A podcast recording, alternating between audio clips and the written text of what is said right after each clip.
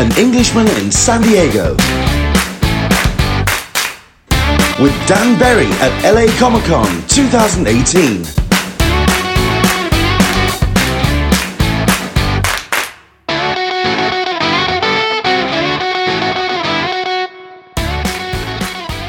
Hi, this is Dan. I'm here at Los Angeles Comic Con 2018 with Tom Bilyeu, one of the co-owners of Impact Theory, as well as one of the writers on a new book which is shown here called Neon Future. So, tell us about the, a little bit about the book, Tom. So it's set 30 years in the future, and it's in a world where advanced technology has been made illegal, and one of the most famous anti-tech crusaders dies and is brought back to life using illegal technology. And his resurrection kicks off a civil war, and he has to decide which side of that he's going to fight on. And Oh, sorry, Sorry, we did the book in conjunction with Steve Aoki, the uh, DJ and producer. So yeah, super excited about it. Now, uh, how did you guys get Steve Aoki involved, being that he's such a big name in the music world? So I have an interview show called Impact Theory, and he was a guest on the show, and we really hit it off, and stayed in contact for about a year after his interview, and we were working towards releasing our first book, and I wanted it to be celebrity driven to make sure that we got the attention. It's so hard to break through the noise in the comic industry, Right. Um, so I went to him, and he really, truly, in real life, wants to be cryogenically frozen when he dies. Okay. And I thought that was so cool. Somebody that really believes in the power and potential of technology, and so pitched him an idea that went along with his album uh, series called Neon Future, and loved the idea. And he and I then brainstormed and built out the whole world and the story at a high level. And then we brought on this man here, Eisner Award-winning writer Jim Krueger, to really flesh out the stories. And then we also brought on two more writers uh, who are from TV, from George R. R. Martin's new show Nightflyers, Okay. and um, built out an extraordinarily large science fiction world. But Jim, one thing that he's just extraordinary at is making sure that you stay grounded in the characters. So that's how it started. Steve's been instrumental in putting together the creative team and has stayed completely engaged in the book as we developed it out. So Steve is acting kind of like a producer. Exactly, Okay. and and he helped with the story. Okay. Now, how did you guys come up with the concept for the book, being that it's such a different type of story than what I've seen out there? So Steve and I are both techno optimists, so we knew that we wanted it to be from a techno positivity perspective, and we wanted to start with a world that was dystopian, but then show how you get out of that. And instead of being man versus machine, it's really these people that have been augmented by technology showing that there's what we call the third way, uh, which is a concept, even though he never used these words, Nelson Mandela is the one that gave me the idea from his book Long Walk to Freedom, where he talked about how when he was in prison, these young militant activists were coming into the prison and criticizing him for not being militant enough.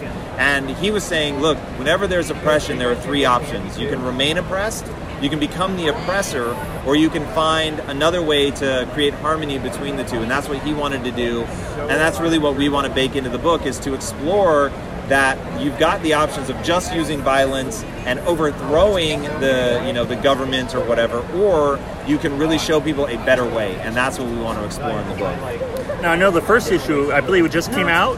yes Yeah, I believe I remember it's going to be how many issues, or is it a miniseries, or is it an ongoing series? so we have six issues guaranteed and that's that tells a story but we have three six issue arcs Okay. planned out already so if the book is popular and doing well we'll do a full 18 otherwise every six issues is a discrete story Got it. And when so the when should the next issues be coming out? Is it going to be a monthly? monthly, okay, yeah. so it'll be monthly. So the next one will be out in November. November. Okay.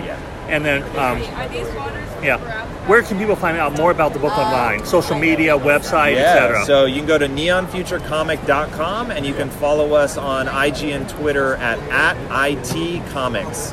Got it. Now, other than Neon Future, what other books or what other projects do you guys have planned? Yeah, so we have two more in development right now. One is called Powerless, and it's about these two identical twins, and one brother encounters an alien who gives him superpowers. And our story actually follows the brother that doesn't get powers, and he thinks of himself as now being totally worthless because his brother becomes one of the most famous people on Earth and has all these amazing abilities. And ultimately, the story becomes sort of a Batman versus Superman, where one person is given something and then the other one has to develop it.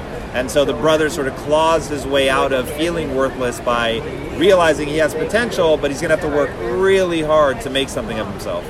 And then you said there was another project. Yeah, sorry. So the third one's called Women of Impact, and that's taking real life women, telling their real stories, but then imagining them as superheroes as well. And the first person that we're doing that with is uh, five-time Olympian Kerri Walsh Jennings. Okay. Um, she's a gold medalist four times over, absolutely extraordinary person.